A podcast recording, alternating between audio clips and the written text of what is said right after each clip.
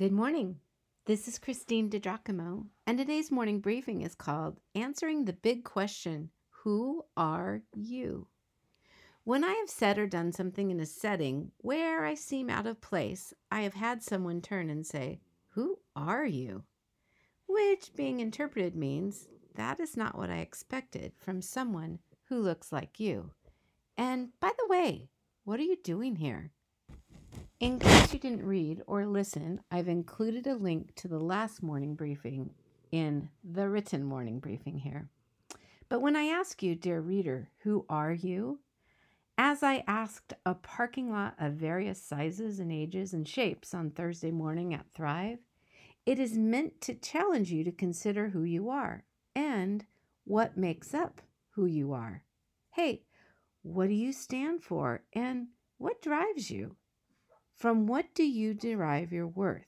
I mean, surely you are more than the roles you play, right? And if you have failed big time, you are more than your failure. Part of what drove me to ask the question, Who are you? is thinking of how we size up and form judgments of biblical characters about whom we are reading, including Jesus. In particular, here in the Gospel of John, we are studying. Another catalyst for the question is watching how folks react to our current issues and societal pressures. While I am careful in how much news I consume, I do keep myself apprised of things. But then I catch a headline that says something about professional sports never being the same. Ugh, how is that possible? I love watching and following baseball and football in particular. What in the world? Never be the same? And just like that, the groundswell of the last six months overtakes me, and I think, come on, can't we just go back to normal? Is life ever going to be the same? And a sinking feeling descends. But then I walk down the hall in my home, past pictures of Dylan and Danny in their pitching windups, and catch a glimpse of myself in the mirror and say, Wait just a minute. Who are you? And then I remember. I think of a close friend whose husband decided the grass was greener with other women, leaving her and three children whose worlds will never be the same. I think of a young woman attacked by a predator whose life will never be the same.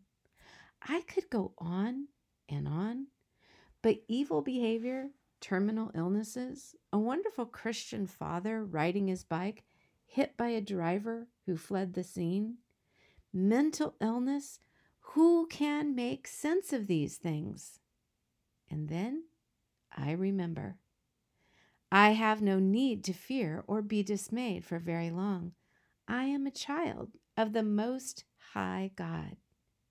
I walk with the one who holds the future and holds my hand.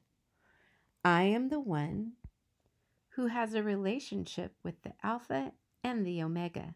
That's right, the beginning and the end. Who am I? I am the one who trusts in He who never slumbers nor sleeps, who was not caught off guard by COVID, shutdown of jobs and schools, or by some painful event that is rocking your family or mine to its core. Who am I? I belong to the one who will never leave me alone, even if and when others leave or turn their back on me. Friend, if you are a follower of Jesus Christ, remember who you are. If you have forgotten or walked away or have never chosen to trust the Savior, turn around and reach out for Him. He never stops reaching out for you. Admit your need for Him. Ask Him to cleanse you of sin, since He is the one to do it, having come as the righteous Son of God, willing to die on a cross for our sins. Ask Him to lead your life, to come into your life and change you.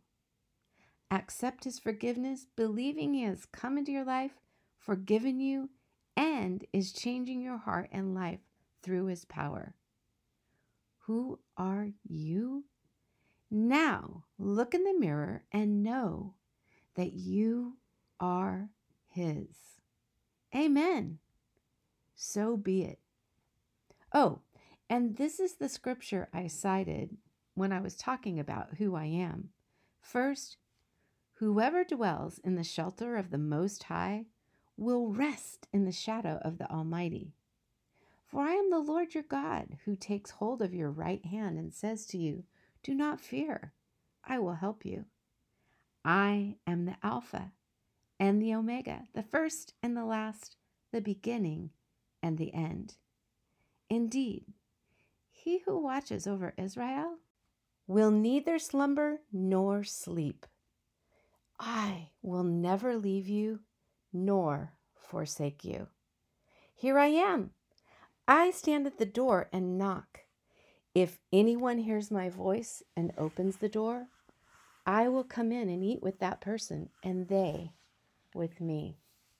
This is good news. This is why we know who we are.